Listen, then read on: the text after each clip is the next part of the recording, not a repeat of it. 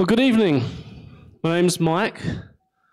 Um, I'm glad you could join us here at the church tonight, whether you're in person or online, or listening to the podcast or watching on YouTube sometime in the future.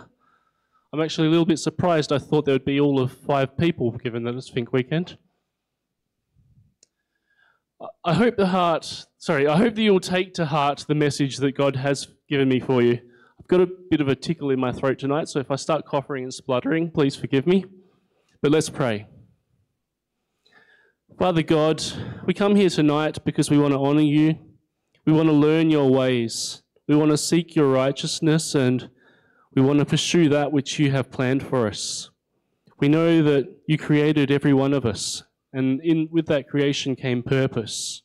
You have a plan for us all personal and loving and very important to the future of your kingdom. So we pray that you'll shut out whatever distractions are causing us to move away from you, that you'll open our hearts and our minds to hear the words that you have for us.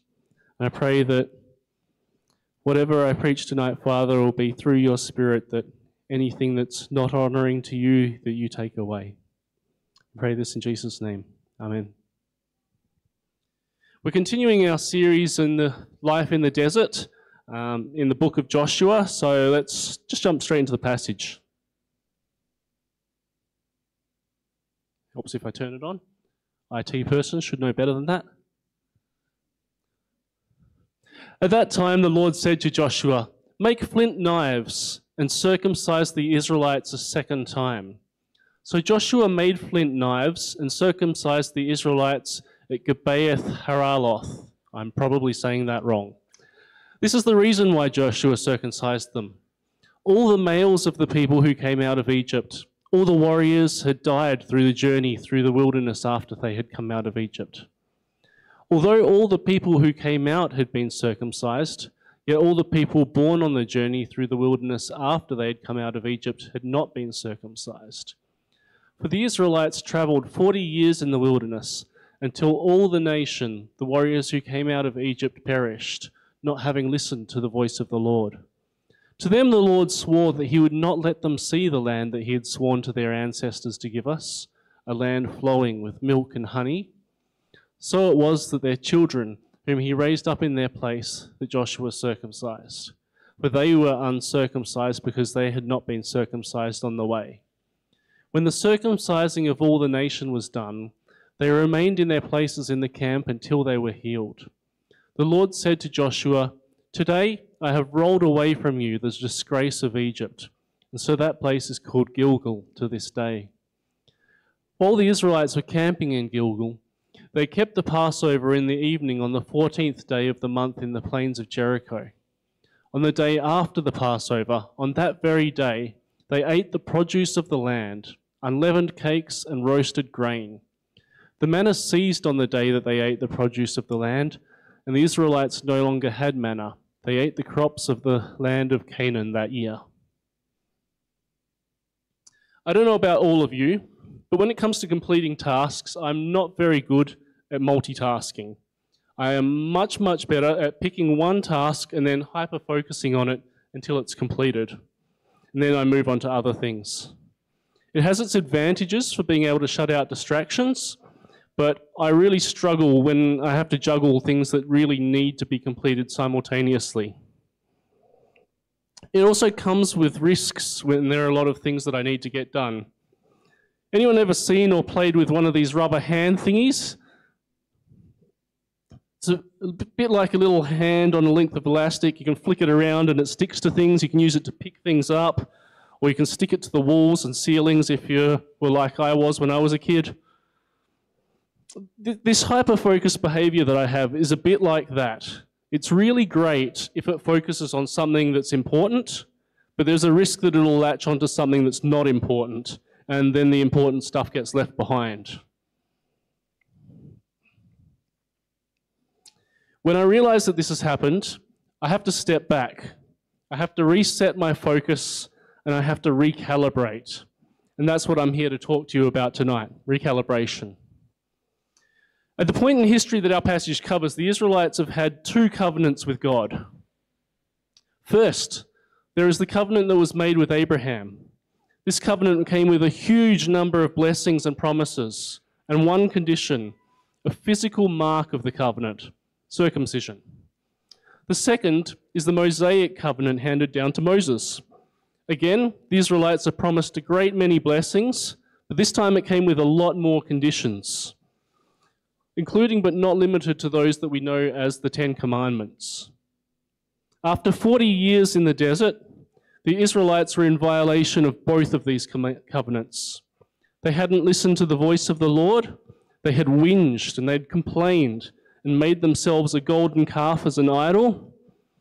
They had neglected to circumcise their children. And it's not like this was an age of atheism or agnosticism like we live through today, where people question God's existence. He was right there with them physically.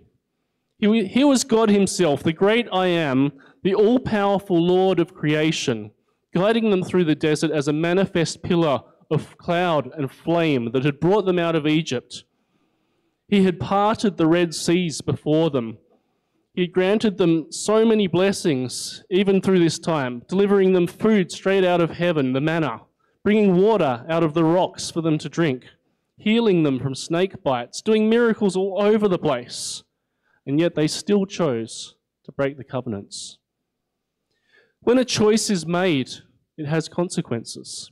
And the consequences of the choices that the Israelites made were that none who walked out of Egypt as adults would live to enter the promised land, save for Caleb and Joshua. While this new generation had physically crossed the Jordan, they were not prepared spiritually to take a hold of what God had promised them. And so it was that time for Israel to recalibrate. It was time to rededicate themselves to the covenants, to ensure that they were in compliance with the conditions that God had placed upon them. Only then could they enter the promised land. Pardon me. Oh, now I've lost my spot. Only then could they enter the promised land and claim the future that God had promised to Abraham. Only then could they experience the joy of being God's people, the promised nation of priests. This behavior of the Israelites, sadly, was not unique to them. As Christians, we exist under a new covenant given us, to us by Jesus, our Messiah. I've heard people say that this covenant is unconditional, but respectfully, I have to disagree with that. There are conditions, and well, one really. We have to accept this in our hearts that Jesus Christ is the Holy Son of God, that he humbled himself to come to earth as a man that he died to save us from our sins, that he defeated death and rose on the third day, and that he returned to heaven to prepare a home in eternity for all those who accept him. For those of us who believe this, are we all good then? Are we set and safe, home free? Well, yeah, we are. But there's an asterisk there, one of those little star thingies that says you need to read the fine print. In multiple places through the New Testament, it says that the scale of our reward in heaven will be based upon the deeds that we do here on earth. Don't misunderstand me. Getting to heaven is all about faith. You can't buy your way through the door. You can't get God's favor through grand deeds. But what you experience after you get there is dependent upon what you do here and now. How does that work, you might ask? How can things be any better than simply being in heaven with God? I actually don't know. Scripture doesn't clarify, and it's not something that I can comprehend. We will just find out when we get there. All I can tell you is that there are better rewards to be earned by doing the things that Jesus commands us to do beyond that first act of faith. And if it is a reward from God, then I guarantee you it's a reward worth striving for. I want to read you a passage from 1 Corinthians 3. By the grace God has given me, I laid a foundation as a wise builder, and someone else is building on it. But each one should build with care. For no one can lay any foundation other than the one already laid, which is Jesus Christ. If anyone builds on this foundation using gold, silver, costly stones, wood, hay, or straw, their work will be shown for what it is, because the day will bring it to light. It will be revealed with fire, and the fire will test the quality of each person's work. If what has been built survives, the builder will receive a reward. If it is burned up, the builder will suffer loss, but yet will be saved, even though as one. Whoops, uh, didn't get that quite right. Even though as one escaping through the flames. Might I suggest to you, you don't want to be one of those who enters heaven as one escaping through the flames, not when there are greater rewards on offer. And so we need to recalibrate. Are you just coasting along with your salvation? Do you believe, but you're not doing good works to build king, God's kingdom? You need to recalibrate. You set out to do good works for God's sake, but you've gotten lost along the way? It's a dangerous and sad reality that when Christians get involved in politics without taking due care to ground themselves in God's word, the politics can take over and become more important than God Himself. If this has happened, then you need to recalibrate. Do you believe in Jesus, but you've willfully let yourself slip into a pattern of indulging some sort of sinful behavior? Lust, pride, violence, greed, whatever it may be? You need to recalibrate. It's so, so very easy for us to get distracted and let our focus shift away from God to other things. And the requirement for anything that does this to us is to recalibrate ourselves towards God's heart. I don't want to spend this whole sermon shouting at you with condemn, condemnation and trying to make you feel guilty. With recalibration comes hope and forgiveness, and then blessing and joy. If we go back to the end of our passage, when the circumcising of all the nation was done, they remained in their places into their camp until they were healed. The Lord said to Joshua, Today I have rolled away from you the disgrace of Egypt. And so that place is called Gilgal to this day. While the Israelites were camping in Gilgal, they kept the Passover in the evening on the 14th day of the month in the plains of Jericho. On the day after the Passover, on that very day, they ate the produce of the land after they had circumcised themselves, after they had recalibrated, they healed. Their disgrace was rolled away by God, and they ate the produce of the land. And so too with us. We do not have to be defined by the mistakes that we made in the past. God offers us forgiveness, uh, sorry, forgiveness and renewal always. When we recalibrate, when we, if you will excuse the imagery here, spiritually circumcise ourselves of whatever it is that we've allowed to come into our lives and get between us and God, then we'll heal. We will feast on the blessings of the Lord and all the joy that comes with that. So, how do we recalibrate?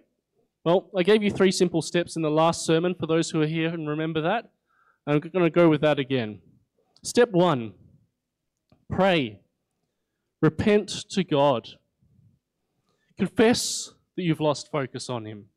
Ask for His forgiveness. Ask Him to help you through the power of His Holy Spirit to recalibrate your heart, reshape it to look like His own. Ask Him to show you what path He wants you to be walking.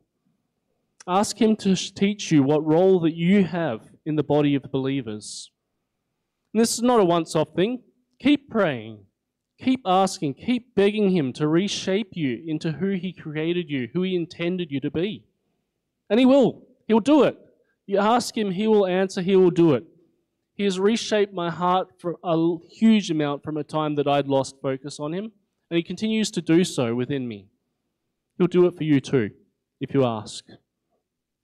Step two read your Bible. Immerse yourself in the Scriptures. Learn what all the good works are that God approves of. Take them into your heart. Make them a part of who you are on a day to day basis, not just words on a page, part of your person. Step three Get out there, do it. There is no point in asking God to reshape you if you're not willing to step outside your comfort and actually start doing good works. Maybe you aren't sure exactly what God has in mind for you just yet, so test the waters. Join a small group and make the effort to attend. Volunteer in the church. Volunteer with organizations that help the downtrodden and the marginalized. Even if they're not specifically Christian organizations, these are things that God calls us to do. Be out there, be a part of it. Do the things that God has a heart for. Not all of them have to stick. Some things may not be what God has in mind for you. But how will you know until you go out there and try? Find out. That's what recalibration with God looks like. I encourage you all, take a honest, hard look at yourselves. Admit where your focus has gone astray. Do something about it. Don't be arrogant. Don't assume that just because you're already doing things that your focus is correct. Ask God to show you where your focus is and what it should be. Ask Him to show you yourself through His eyes rather than your own, and then recalibrate as you need.